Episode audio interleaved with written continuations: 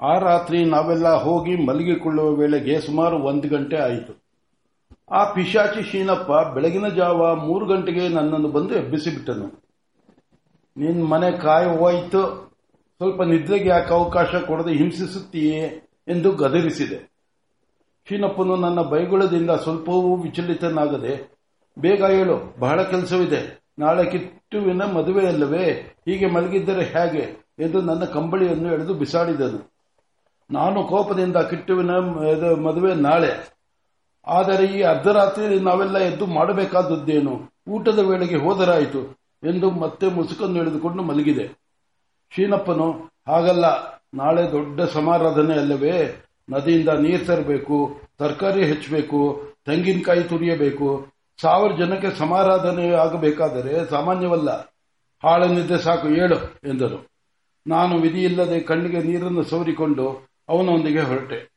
ದಾರಿಯಲ್ಲಿ ಉದ್ದಕ್ಕೂ ಆ ಘಾತಕನು ನಮ್ಮ ಇತರ ಸ್ನೇಹಿತರನ್ನೆಲ್ಲ ಎಬ್ಬಿಸಿ, ನಾರಾಯಣ ನಾರಾಯಣ, ಭಟ್ಟ, ನರಹರಿ, ಶಂಕರಪ್ಪ, ಶ್ಯಾಮ ಎಲ್ಲರನ್ನೂ ಕರೆದುಕೊಂಡನು. ಕೆಲವು ಮನೆಗಳಲ್ಲಿ ಹೆಂಗಸರು ಆಗುತ್ತಾನೆ ಎದ್ದು ಮನೆಗೆ ಮನೆ, ಮದುವೆ ಮನೆಗಾಗಿ ಅಡಿಕೆ ಕತ್ತರಿಸುವುದು, ಅರಸಿನದ ಪಟ್ಟಣ ಕಟ್ಟುವುದು ಮುಂತಾದ ಕೆಲಸವನ್ನು ಮಾಡಲು ಪ್ರಾರಂಭಿಸಿದ್ದರು. ಶೀನಪ್ಪನು ನನ್ನನ್ನು ನೋಡಿ, ನೋಡು ನೀನು ಕತ್ತೆ ಅಂತ ಇನ್ನೂ ಬಿದ್ದಿದ್ದೆ. ಹೆಂಗಸರು ನೋಡು, ಚಟುವಟಿಕೆಯಿಂದ ಎಲ್ಲಾ ಕೆಲಸಗಳನ್ನು ಆಗಲೇ ಮಾಡಿದ್ದಾರೆ ಎಂದನು. ನಾನು ಕಣ್ಣು ಒಸಕಿಕೊಳ್ಳುತ್ತಾ, ನೀನ್ ಪುರಾಣ ಸಾಕು, ನಡಿ ಎಂದೆ. ನಾವೆಲ್ಲ ಜೋಡಿದಾರನ ಮನೆಗೆ ಹೋದೆವು. ಕಿಟ್ಟುವಿನ ತಾಯಿಯು ನಾಲ್ವರು ಐದು ಹೆಂಗಸರೊಂದಿಗೆ ತರಕಾರಿ ಹೆಚ್ಚುತ್ತಾ ಕುಳಿತಿದ್ರು. ಪಾಪ ರಾತ್ರಿಯಿಂದ ಅವರು ಮಲಗಿಯೇ ಇದ್ದಿರಲಿಲ್ಲ. ನಿದ್ರೆಯ ಭಾರದಿಂದ ನಿದ್ರೆಯ ಭಾರದಿಂದ ಅವರು ಕಣ್ಣುಗಳು ಚಿಕ್ಕವಾಗಿದ್ದಂತೆ ತೋರುತ್ತಿದ್ದವು ನನಗೆ ತಿಳಿಯದಂತೆಯೇ ನನ್ನ ಹೆಂಡತಿಯು, ಶೀನಪ್ಪನ ಹೆಂಡತಿಯು ಆ ಗುಂಪಿಗೆ ಸೇರಿದ್ದರು. ಶಾಸ್ತ್ರಿಗಳ ಸೊಸೆಯೂ ಕೂಡ ಅಲ್ಲಿಗೆ ಬಂದಿದ್ದರು. ಶೀನಪ್ಪ, ಹೆಂಗಸರನ್ನು ಕುರಿತು, ನೀವೆಲ್ಲ ಬಹಳ ಸೋತಿದ್ದೀರಿ, ಹೋಗಿ ಮಲಗಿಕೊಳ್ಳಿ, ಉಳಿದಿರುವ ತರಕಾರಿಯನ್ನೆಲ್ಲ ನಾವೇ ಹೆಚ್ಚಿಬಿಡುತ್ತೇವೆ ಎಂದೆವು, ಎಂದನು. ನಾನು ಕೂಡ ಹಾಗೆ ಮಾಡಿ, ಅಯ್ಯೋ ಪಾಪ ಎಂದೆ. ಜೋಡಿದಾರರ ಹೆಂಡತಿಯು ಶೀನಪ್ಪನ ಹೆಂಡತಿ ಸೋತಿದ್ದಾಳೆ, ರಾಮವಿನ ಹೆಂಡತಿಯೂ ಸೋತಿದ್ದಾಳೆ, ಅವರು ಹೋಗಿ ಮಲಿಕೊಳ್ಳಿ ಎಂದರು. ಶಾಸ್ತ್ರಿಗಳ ಸೊಸೆಯು, ಹೌದು ಹೌದು, ಎಂದಳು. ಶೀನಪ್ಪನು ನಗುತ್ತಾ ನನ್ನ ಕಡೆ ನೋಡಿದನು. ನಾನು ಜೋಡಿದಾರರ ಹೆಂಡತಿ ಅವರ ಕಡೆ ನೋಡಿದೆ. ನಾವು ಬೆಪ್ಪಾಗಿ ನಿಂತದ್ದನ್ನು ಕಂಡು ನಮ್ಮ ಉಳಿದ ಸ್ನೇಹಿತರು ನಕ್ಕು ಬಿಟ್ಟರು ಅವರನ್ನು ನೋಡಿ ಹೆಂಗಸರೂ ನಕ್ಕರು. ಮೂರು ನಾಲ್ಕು ಈಳಿಗೆ ಮನೆಗಳನ್ನು ತರಿಸಿ ಅವರ ಜೊತೆಯಲ್ಲಿ ನಾವು ತರಕಾರಿ ಹೆಚ್ಚುವುದಕ್ಕೆ ಕುಳಿತೆವು. ಶೀನಪ್ಪ ಇರುವ ಕಡೆ ಕೆಲಸ ಮಾಡುವವರಿಗೆ ಸ್ವಲ್ಪವೂ ಬೇಸರಿಕೆ ಉಂಟಾಗುವುದಿಲ್ಲ. ಅವನು ಅನೇಕ ಕಥೆಗಳನ್ನು ಹೇಳಿ ವಿನೋದವನ್ನು ಉಂಟು ಮಾಡಿ ನಮ್ಮ ಬೇಸರಿಕೆಯನ್ನೆಲ್ಲ ಕಳೆದನು. ಗುಂಡನು ನಮ್ಮ ಊರಿಗೆ ಬಂದು ಎಂಟು ಹತ್ತು ದಿವಸಗಳಾಗಿದ್ದೆವು. ನಾನು ಅವನು ಆ ದಿವಸ ನಮ್ಮ ಮನೆಯಲ್ಲಿಯೇ ಮಲಗಿದ್ದೆವು. ಆ ನಿಷ್ಕ ಆ ನಿಷ್ಕರುಣಿಯಾದ ಶೀನಪ್ಪನು ಬಂದು ನನ್ನನ್ನು ಎಬ್ಬಿಸಿದಾಗ ಗುಂಡನಿಗೆ ಎಚ್ಚರವಾಗಬಾರದು ಸದ್ದು ಮಾಡದೆ ನನ್ನ ಕೊಠಡಿಯಿಂದ ಹೊರಕ್ಕೆ ಬಂದೆನು. ಆದರೆ ಶೀನಪ್ಪನ ಧ್ವನಿ ಕೇಳಿದರೆ ಎಂತಹ ಕುಂಭಕರ್ಣನಿಗಾದರೂ ಎಚ್ಚರವಾಗಿಯೇ ಆಗುತ್ತದೆ. ಗುಂಡನಿಗೂ ಎಚ್ಚರವಾಯಿತು. ನಾನು ಜೋಡಿದಾರರ ಮನೆಗೆ ಹೋದ ಮೇಲೆ ಅವನು ಅರ್ಧ ಗಂಟೆಯವರೆಗೆ ಹಾಸಿಗೆಯ ಮೇಲೆ ಹೊರಳಾಡುತ್ತಿದ್ದು, ನಿದ್ರೆ ಬಾರದುದರಿಂದ ನಾವು ಏನು ಮಾಡುತ್ತಿರುವವೋ ನೋಡಬೇಕೆಂದು ಜೋಡಿದಾರರ ಮನೆಗೆ ಬಂದನು. ಹೆಂಗಸರು ಗಂಡಸರು ಒಟ್ಟಿಗೆ ಕುಳಿತು ಮಾತನಾಡುತ್ತಿದ್ದುದನ್ನು ಕಂಡು ಗುಂಡನು ಒಳಕ್ಕೆ ಬರಲು ಹಿಂದೆಗೆದು ಬಾಗಿಲಿನಲ್ಲಿಯೇ ನಿಂತುಕೊಂಡನು. ಹೊಸಬನು ಬಂದದ್ದನ್ನು ಕಂಡು ಶೀನಪ್ಪನ ಹೆಂಡತಿಯು, ಭಟ್ಟನ ಹೆಂಡತಿಯು, ಶಾಸಕರ ಸೊಸೆಯು ಒಳಕ್ಕೆ ಹೋಗಬೇಕೆಂದು ಎದ್ದರು. ಜೋಡಿದಾರರ ಹೆಂಡತಿಯು ಕಣ್ಣು ಸನ್ನೆಯಿಂದ ಅವರನ್ನು ಕುಳಿತುಕೊಳ್ಳುವಂತೆ ಹೇಳಿ, ಗುಂಡನು ಹೊರಗಿನವನೇ ಎಂದನು, ಎಂದರು. ಗುಂಡನೂ ಕುಳಿತುಕೊಂಡರು ಅವನಿಗೂ ಒಂದು ಇಳಿಗೆ ಮನೆಯನ್ನು ಕೊಟ್ಟಿದ್ದಾಯಿತು. ತರಕಾರಿ ಹೆಚ್ಚುವುದು ಮೊದಲಿನಿಂದ ಪ್ರಾರಂಭವಾಯಿತು. ಅಷ್ಟು ಹೊತ್ತಿಗೆ ಬೆಳಗಿನ ಜಾವ ನಾಲ್ಕು ಗಂಟೆ ಆಯಿತು. ಗುಂಡನು ಮೆಲ್ಲಗೆ, ಈಗ ಒಂದು ಲೋಟ ಕಾಫಿ ಇದ್ದಿದ್ರೆ, ಎಂದನು. ನಾನು ಶೀನಪ್ಪನ ಹೆಂಡತಿಗೆ ಹೇಳು ಕಾಯಿಸ್ಕೊಡ್ತಾಳೆ, ಎಂದೆ. ನನ್ನ ಮಾತನ್ನು ಕೇಳಿಯೇ ಗುಂಡನಿಗೆ ಭಯವಾಗಿ ಬಿಟ್ಟಿತ್ತೇನೋ ಅವನು, ನನಗೆ ಕಾಫಿಯೂ ಬೇಡ, ನಾನು ಕೇಳುವುದೂ ಇಲ್ಲ. ಶೀನಪ್ಪನ ಹೆಂಡತಿಯೊಂದಿಗೆ ನಾನು ಹೇಗೆ ಮಾತಾಡಲಿ? ಎಂದನು. ನಾನು, ಅಯ್ಯೋ ಮಂಕಿ ಈ ಅರ್ಥವಿಲ್ಲದ ಹಾಳು ಸಂಕೋಚದಿಂದಲೇ ನೀನು ನಿತ್ಯ ಅರ್ಧ ಹೊಟ್ಟೆ, ಹೊಟ್ಟೆಗೆ ಊಟ ಮಾಡುತ್ತಿರುವುದು. ನಾನು ಕರೆದು ಹೇಳುತ್ತೇನೆ, ನೋಡು, ಎಂದೆ.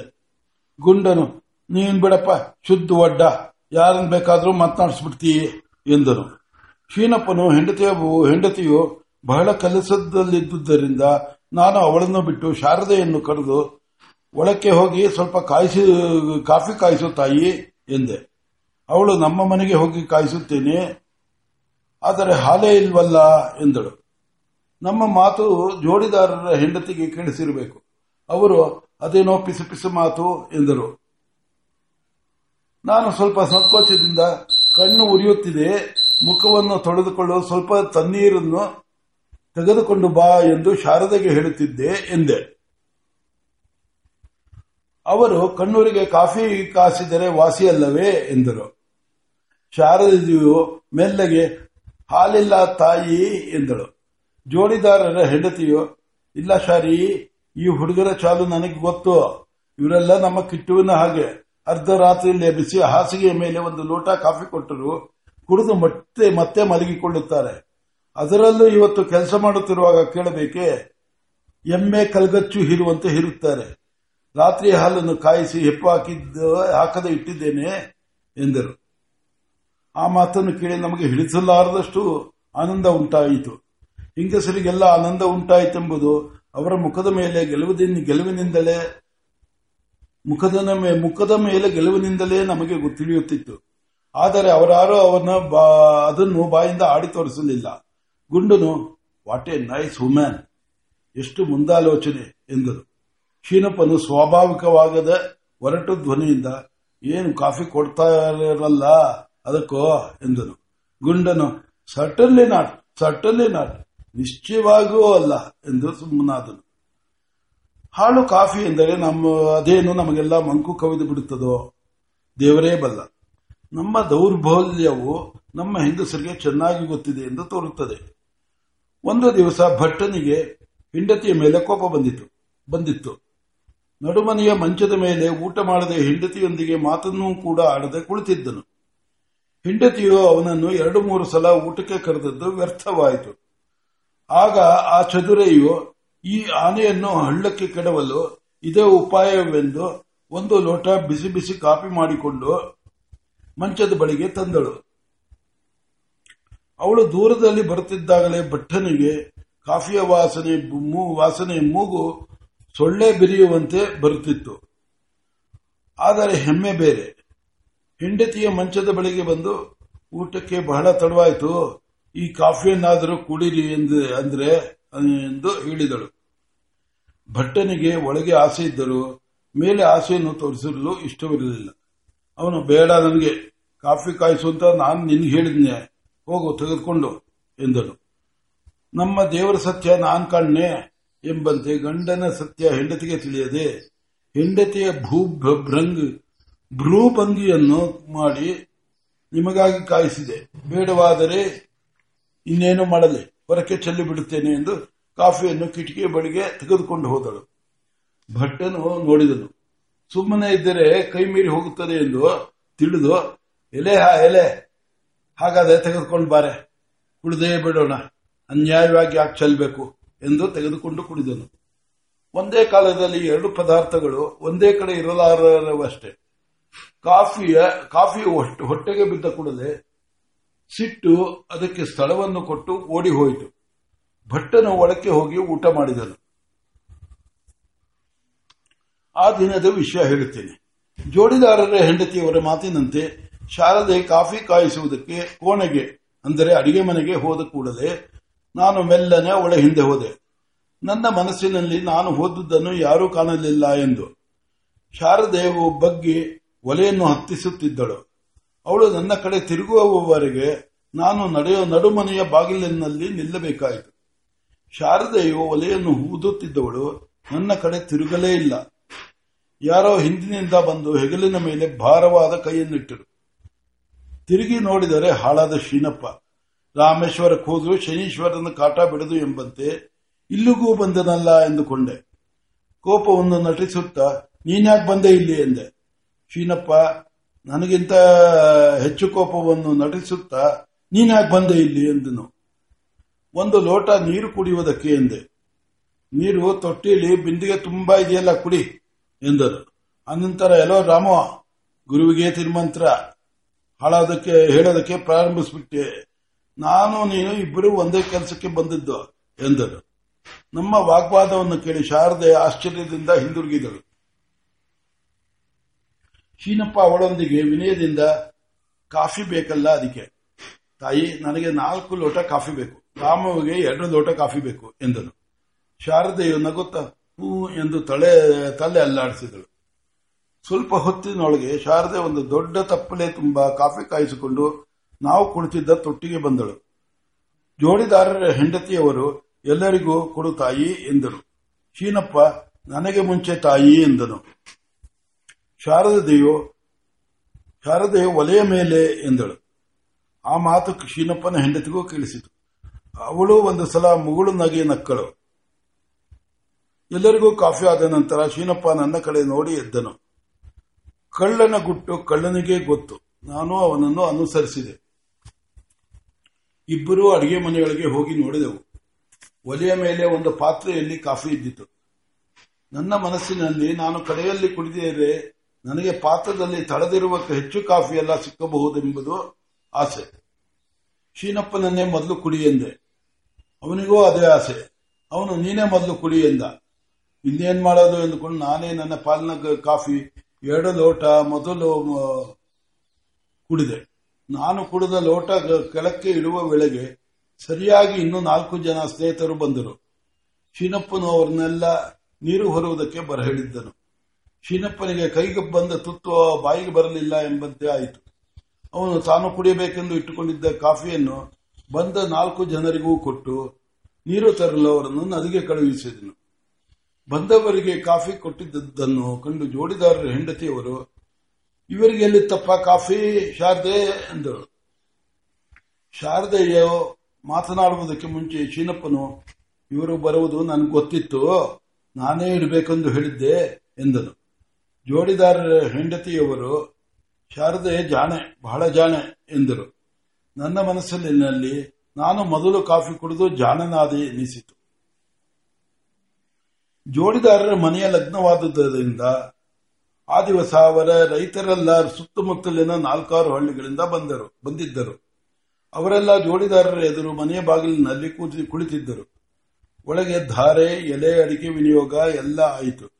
ಅನಂತರ ಜೋಡಿದಾರರು ಎದುರು ಮನೆಯ ಬಾಗಿಲಿನಲ್ಲಿ ನಿಂತಿದ್ದ ತಮ್ಮ ರೈತರನ್ನೆಲ್ಲ ಕರೆದು ಪ್ರತಿಯೊಬ್ಬರಿಗೂ ಎಲೆ ಅಡಿಕೆಯನ್ನು ಕೊಟ್ಟರು. ಎಲ್ಲರೂ ಊಟ ಮಾಡಿಕೊಂಡೇ ಹೋಗಬೇಕೆಂದು ಮುಂಚೆ ಯಾರೂ ಹೋಗಕೂಡದೆಂದು ಕಟ್ಟಪ್ಪಣೆ ಮಾಡಿದರು. ಜೋಡಿದಾರರು ಸಾಧ್ಯವಾದ ಮಟ್ಟಿಗೆ ಹಿಂದೆಲ್ಲ ಯಾವ ಪದ್ಧತಿಯನ್ನು ಬಿಡುವವರಲ್ಲವೆಂದು ಹಿಂದೆಯೇ ಹೇಳಿದ್ದೇನೆ. ಅದರಲ್ಲೂ ಕಿಟ್ಟುವಿನ ಮದುವೆಯ ದಿವಸದಿಂದ ಈ ದಿವಸ ಯಾವ ಪೂರ್ಣ ಪದ್ಧತಿಯನ್ನು ಚಾಚು ತಪ್ಪದೆ ನಡೆಸುವುದರಿಂದಲೇ ಆ ತರುಣ ದಂಪತಿಗಳ ಉತ್ತರೋತ್ತರ ಅಭಿವೃದ್ಧಿಯು ಫಲಿಸುವುದೆಂದು ಅವರು ದೃಢವಾಗಿ ನಂಬಿದ್ದರು. ಎಲೆಗಳಿಗೆ ಅನ್ನವನ್ನು ಬಡಿಸಿದ ಕೂಡಲೇ ಅವರು ದೇವರ ಸ್ತೋತ್ರವನ್ನು ರಾಗವಾಗಿ ಪಠಿಸಲು ಪ್ರಾರಂಭಿಸಿದರು. ಅದು ಮುಗಿಯುವುದಕ್ಕೆ ಆರು ಏಳು ನಿಮಿಷಗಳು ಹಿಡಿದವು. ಜೋಡಿದಾರರು, ಪುರೋಹಿತರು, ನಮ್ಮ ಭಾವನವರು ಬಹಳ ಗಂಭೀರವಾಗಿ ಶ್ಲೋಕಗಳನ್ನು ಉಚ್ಚರಿಸುತ್ತಿದ್ದರು. ಚಿಕ್ಕ ಹುಡುಗರು ಮಾತ್ರ ಕಣ್ಣುಗಳನ್ನು ಮುಚ್ಚಿದರೂ ಮಧ್ಯೆ ಮಧ್ಯೆ ಇನ್ನೂ ಶ್ಲೋಕಗಳು ಮುಗಿಯಲಿಲ್ಲವಲ್ಲ ಎಂದು ದೊಡ್ಡವರ ಕಡೆ ನೋಡ್ತಾ ಎಲೆಯಲ್ಲಿದ್ದ ಹಪ್ಪಳ ಸಂಡಿಗೆ, ಪಲ್ಯಗಳು, ತುಪ್ಪ, ಬಾಳೆಯ ಹಣ್ಣು ಇವುಗಳನ್ನು ಒಂದೊಂದಾಗಿ ಕಂಡು ಕಾಣದಂತೆ ಬಾಯಿಗೆ ಹಾಕಿಕೊಳ್ಳುತ್ತಿದ್ದರು. ಗುಂಡನು ಈ ಮಂತ್ರಗಳನ್ನು ಈ ಮಂತ್ರಗಳಲ್ಲೆಲ್ಲ ನನಗೆ ನಂಬಿಕೆ ಇಲ್ಲ. ಆದರೂ ಇದರಿಂದ ಒಂದು ವಿಧವಾದ ಗಂಭೀರ ಮನೋಭಾವ ಮತ್ತು ಪವಿತ್ರವಾದ ವಾತಾವರಣ ಸೃಷ್ಟಿಯಾಗುತ್ತದೆ. ಈ ರೀತಿಯಾಗಿ ಊಟಕ್ಕೆ ಪ್ರಾರಂಭಿಸುವುದು ಬಹಳ ಒಳ್ಳೆಯದು ಎಂದನು. ಮಂತ್ರವು ನಡೆಯುತ್ತಿರುವಾಗಲೇ ಜೋಡಿದಾರರ ಹಿರಿಯ ಸೊಸೆಯು ಎಲ್ಲರಿಗೂ ತುಪ್ಪವನ್ನು ಬಡಿಸಿದಳು. ತಮ್ಮ ಎಲೆಯು, ಎಲೆಯ ಹತ್ತಿರಕ್ಕೆ ತುಪ್ಪವು ಬಂದ ಕೂಡಲೇ ಹುಡುಗರು ತಮಗೆ ತುಪ್ಪವು ಸರಿಯಾಗಿ ಬೀಳುವುದೋ ಇಲ್ಲವೋ ಎಂಬುದನ್ನು ನೋಡುವುದಕ್ಕಾಗಿ ಕಣ್ಣು ತೆರೆದು ಮಂತ್ರದ ಜ್ಞಾನವನ್ನು ಮರೆತು ಬಿಡುತ್ತಿದ್ದರು ಬಡಿಸುವುದಕ್ಕೆ ನಾವೆಲ್ಲ ಬೇಕಾದಷ್ಟು ಮಂದಿ ಹುಡುಗರಿದ್ದು, ಜೋಡಿದಾರರಿಗೆ ನೀವು ಕುಳಿತುಕೊಳ್ಳಿ, ಶ್ರಮ ಮಾಡಬೇಡಿ ಎಂದು ಹೇಳಿದರೂ ಅವರು ಕೇಳಲಿಲ್ಲ. ದೇವತೀರ್ಥವನ್ನು ಅವರೇ ಎಲ್ಲರಿಗೂ ಕೊಟ್ಟರು. ಅವರ ಮನೆಯಲ್ಲಿ ನಾಲ್ಕಾರು ಹಳೆಯ ತಳೆಗಳಿಂದಲೂ ನಡೆಯು, ನಡೆದು ಬಂದ ಒಂದು ದೊಡ್ಡ ಬೆಳ್ಳಿಯ ಬಟ್ಟಲಿದೆ. ಅದು ಬಹಳ ಭಾರ, ಭಾರವಾಗಿರುವುದಲ್ಲದೆ ಅದರ ಮೇಲೆಲ್ಲ ಅನೇಕ ಸುಂದರವಾದ ಚಿತ್ರಗಳು ಕೊರೆಯಲ್ಪಟ್ಟಿವೆ. ಆ ಬಟ್ಟಲನ್ನು ಜೋಡಿದಾರರು ಯಾವಾಗಲೂ ಕಬ್ಬಿಣದ ಬಟ್ಟೆ ಪೆಟ್ಟಿಗೆಯಲ್ಲಿ ಇಟ್ಟಿದ್ದು, ಸಮಯ ಬಂದಾಗ ಅಂದರೆ ಇಂತಹ ಮದುವೆ ಅಥವಾ ಹಬ್ಬಗಳಲ್ಲಿ ಮಾತ್ರ ಹೊರಗೆ ತೆಗೆಯುತ್ತಾರೆ. ಆ ದೊಡ್ಡ ಬಟ್ಟಲನ್ನು ಕರಗಿಸಿ, ಅದರಿಂದ ಬೇರೆ ಬೇರೆ ಚಿಕ್ಕ ಚಿಕ್ಕ ಅನೇಕ ಬಟ್ಟಲುಗಳನ್ನು ಮಾಡಿಸಬಹುದೆಂದು ಜೋಡಿದಾರರ ಮಕ್ಕಳು ಈಚೆಗೆ ಹೇಳಿದರು. ಅದು ಪೂರ್ವಿಕರಿಂದ ತಮ್ಮ ತಮಗೆ ಬಂದ ಸ್ವತ್ತು. ಆದುದರಿಂದ ಅದನ್ನು ಇದ್ದಂತೆಯೇ ಇಟ್ಟಿರಬೇಕೆಂದು, ಮುಂದೆಯೂ ಎಷ್ಟು ತಲೆಗಳಾದರೂ ಹೀಗೆಯೇ ಇರಬೇಕೆಂದು ಜೋಡಿದಾರರು ಹೇಳಿಬಿಟ್ಟರು. ಈಗ ಆ ಪಾತ್ರೆಯಲ್ಲಿ ದೇವರ ತೀರ್ಥವನ್ನು ಜೋಡಿದಾರರೇ ತಯಾರಿಸಿದರು. ಅಂತಹ ಸೂಕ್ಷ್ಮವಾದ ಕೆಲಸವನ್ನು ಮಾಡುವುದಕ್ಕೆ ನಮಗಾರಿಗೂ ಅರ್ಹತೆ ಇಲ್ಲವೆಂದೇ ಆ ಮುದುಕನ ಭಾವನೆ. ತೀರ್ಥಕ್ಕೆ ಯಾಲಕ್ಕಿ, ಕೇಸರಿ, ಪಚ್ಚಕರ್ಪೂರ ಮುಂತಾದವುಗಳನ್ನು ಹಾಕಿ ಬಹಳ ಸುವಾಸನೆಯಾಗಿ ಮಾಡಿದ್ದರು ಊಟ ಮಾಡುವಾಗ ಬಹಳ ವಿನೋದ ನಡೆಯಿತು. ಬರೋಬರ್ತಾ ಊಟವು ಹೆಚ್ಚಾಗಿ ವಿನೋದವು ಕಡಿಮೆಯಾಯಿತು.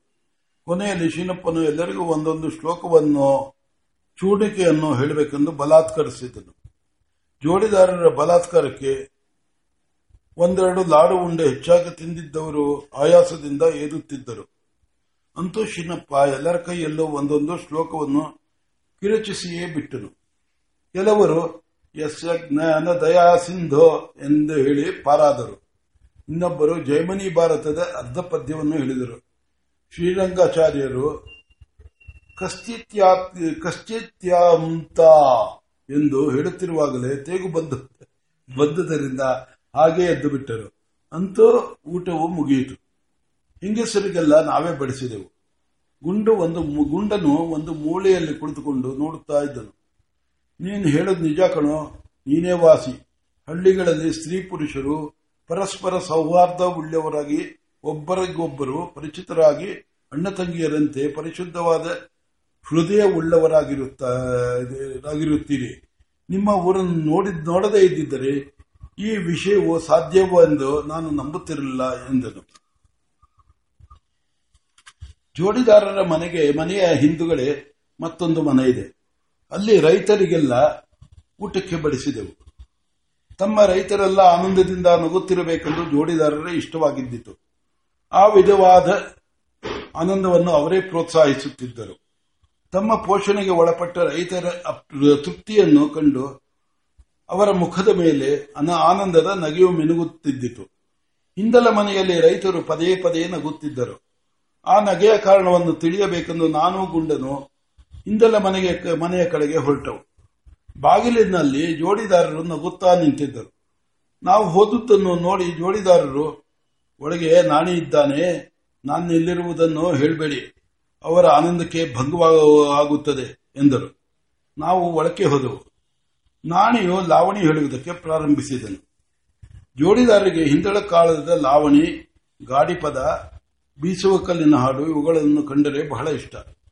ಯುಗಾದಿ ಹಬ್ಬದಲ್ಲಿ ಆ ಹಾಡುಗಳನ್ನೆಲ್ಲ ಹಾಡಿಸಿ ಬಹುಮಾನಗಳನ್ನು ಕೊಡುತ್ತಿದ್ದರು.